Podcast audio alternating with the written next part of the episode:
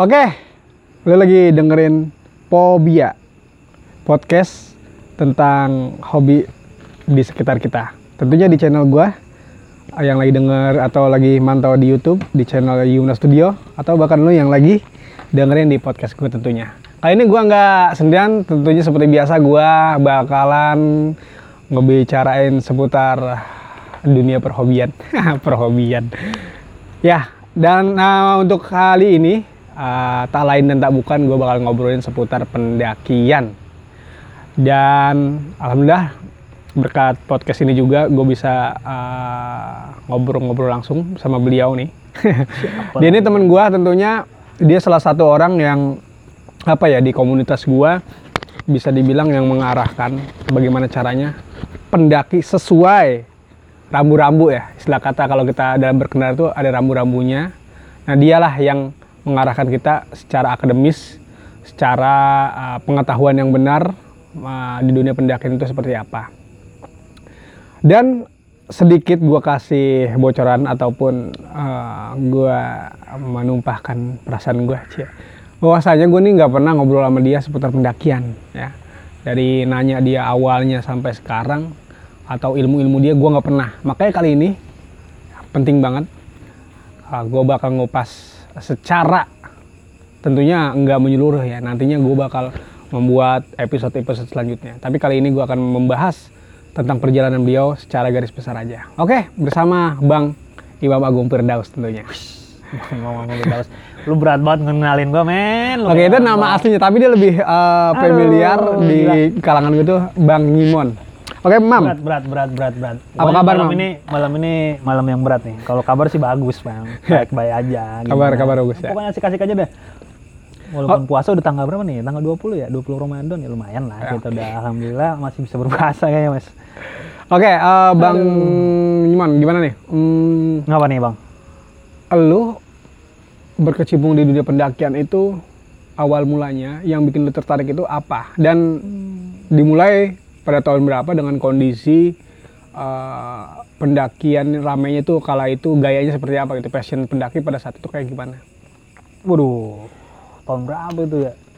Gue mulai naik gunung itu sekitar tahun berapa? 2002 kalau nggak salah boy. 2002. 2002 itu saat ya keril itu harga lumayan ya jarang jarang outdoor yang keren-keren ya. Mm. Kalau sekarang kan udah banyak, udah banyak mm -hmm. branded brandnya gitu ada ada yang lambangnya gunung, hmm. ada yang lambangnya kompas, hmm. ada yang lambangnya banyak dah begitu banyak lambangnya. Kalau kita ngomongin lambang, kita ngomongin merek. Iya, kalau ada feedback sih mendingan. Iya, mending kalau dia kalau kalau dia apa namanya iya. bikin iklan. Iya, terus terus gimana tuh? Yang jelas zaman dulu itu. Lu sekolah masih sekolah atau sekolah? Sekolah. SMP kalau nggak satu boy. SMP kelas 2 kelas 2 itu ya dulu kan gue nyantren ya hmm. bukannya gue lagi mengalnya hmm. tapi emang enggak tapi gue waktu itu cepat op gitu tapi hmm. uh, cepat op tapi gue lanjut lagi sekolah. Gimana sekolah. tuh passion pendakian pada saat itu gimana? Pendakian? Wah dulu tuh masih gajulan kali ya. Karena bukan mungkin karena banyak kurang banyak ilmu kali ya. Kurang banyak ilmu. Jadi naik gunung semaunya gitu ya. Hmm. Kita masih bawa kompor, hmm. kompor-kompor gede gitu ya. Kompor bener gitu ya. Kalau sekarang kan emang bener-bener kompor-komporan, kompor iya, gunung gitu ya. Kompor gunung. Hmm. Kita tuh nggak tahu. Tenda pun kita nggak tahu spesifikasi tenda yang safety itu seperti apa. Hmm. Berarti dulu tendanya gimana tuh? Kalau segitiga kan tenda pramuka. Tenda pramuka itu ya, kadang-kadang yang terpal-terpal itu gitu. Terpal-terpal begitu. Ah. Dulu, ah, lanjut. Uh, pokoknya naik gunung tuh ya sekedar inilah happy kita senang-senang naik gunung dan yang parahnya lagi mm -hmm. naik gunung itu apa ya kita tuh nggak tahu manajemen ya manajemen waktu mm -hmm. manajemen kendaraan perjalanan kita nggak tahu nggak belajar nggak tahu sama sekali jadi jalan-jalan aja gitu jalan-jalan aja punya duit berapa jalan ternyata ketika gue udah mulai kenal sama dunia Pendaki. organisasi organisasi, organisasi pecinta alam oke lo waktu itu masuk SMA. Terjun pertama, terjun pertama. Iya, terjun pertama itu gue masuk. Gue pengen dalemin, gue naik gunung tuh bener nggak sih? Hmm. Caranya gimana sih? Masuk pecinta alam ah. Hmm. Kebetulan di Man 4 ya, Man 4 Pondok Pinang itu, hmm. Man 4 model. Mungkin lu ada anak-anak Man, uh, Man 4 nih, nih ini senior lu. ya itu, itu apa ya? Nama ini apa tuh? Gempala. Oh, mantan. Gempala. Generasi muda pecinta alam. Itu cuman lu di berada di generasi berapa tuh dari Gua Gempala? generasi kelima. Oh, Generasi kelima. karena tahun 2000 berdiri, 2005 jalan, apa 2005, 2006, 2007, 2008, 2009, 2000 sampai 2000 berapa ya? Sekarang nggak tahu tuh kenapa sekolah nganggapnya apa gitu ya. Akhirnya di Pakum, lah. ya. Pakum lah ya. Gua Tapi dari Gempala lu ada lagi nggak terjun di dunia ya, yang gua lain? terus mendalami. organisasi, ya. Gue emang senang berorganisasi ya. Apa pun itu yang jelas berdampak baik bagi gua ya. Yang gue anggap dampak baik bagi gua gua bisa berkecimpung di apa ya namanya kita berorganisasi kan. Yang jelas kita harus bermanfaat untuk orang lain. Nah itu yang gua rasain. Gua masuk cinta alam itu bener-bener masuk cinta alam itu tahun 2005 2004 Bersama Gempala itu. bersama Gempala Setelah Gempala ada lagi nggak? Maksudnya dunia itu kan dunia lu SMA kan? SMA Nah dunia kuliah lo, lu masuk kuliah kuliah gua ikut lagi cinta alam Mapala Mapala? Eh, KPA Ar- Arkadia UIN Jakarta Hmm, enak. Win nih. Itu udah generasi berapa lo kalau? Udah jauh Kalau ya? itu jauh gitu, gue dua, generasi 2008 ya sekitar generasi ke 18 kalau Ke 18. Iya, Ya, gue nanya gini karena lu pasti tahu kan da- eh, lahirnya si Arkadia itu kapan gitu. iya, tahu. Oke, terus eh, dari gue mau sedikit eh, nyari tahu nih apa yang lu dapat dari Gempala, apa yang lu dapat dari Arkadia. Wah kalau diceritain mau banyak bang, panjang kali. Segaris-garis besar aja. Karena nanti gue bakalan bikin episode tentunya lebih dalam lagi. Eh, Oke, kita punya prinsip namanya kebersamaan, Hmm. kebersamaan, kekeluargaan. Hmm. Nah, prinsip-prinsip cinta alam itu di situ yang jarang yang orang tahu ya. Kenapa sih orang punya solidaritas tinggi terhadap organisasi? Hmm. Kebersamaannya kok lebih kuat ketimbang orang lain? Hmm. itu pertanyaan sebenarnya kenapa sih anak-anak pecinta alam kok solid banget sih gitu temennya gini-gini temennya temennya sakit kok dia bantuin Hmm. temennya gimana kok dia ini. dan bahkan keanggotaannya walaupun sekarang ya Gempala itu itu punya organisasi dua ya yang Hmm. pertama itu Gempala yang kedua itu Arkadia Hmm.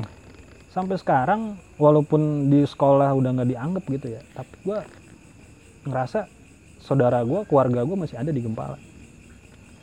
Contohnya beberapa hari lalu beberapa hari lalu gua punya temen Hmm. ditinggal mati ibunya ya. Hmm. wafat emaknya meninggal.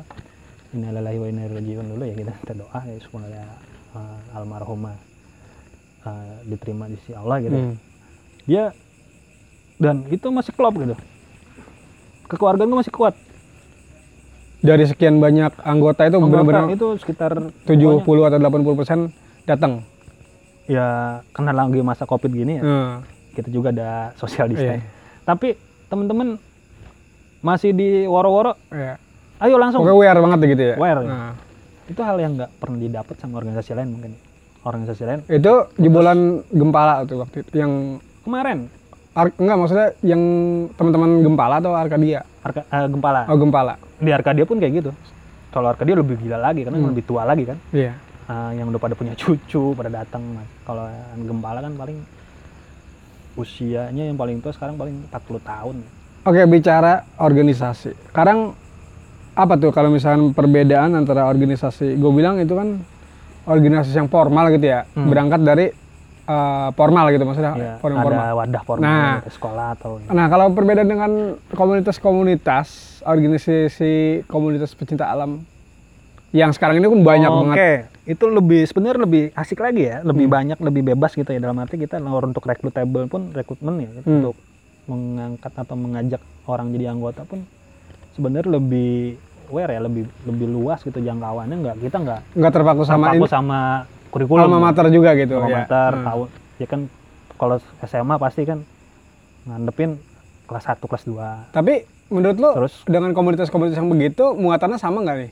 Yang maksudnya kan kalau di lembaga formal pasti kemungkinan gue nggak tahu ya karena gue nanya lu Ya. nih kemungkinan pasti ada hal-hal yang dipelajarin gitu kan.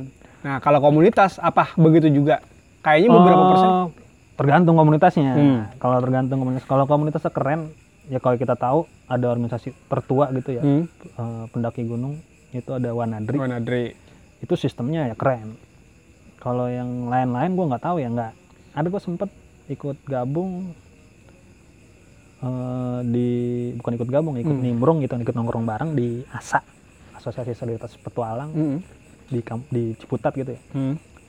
sama ya dalam arti untuk rekrutmen dan itu lebih lebih apa ya secara formal mungkin untuk keilmuan nggak terlalu diterapkan gitu kalau bukan nggak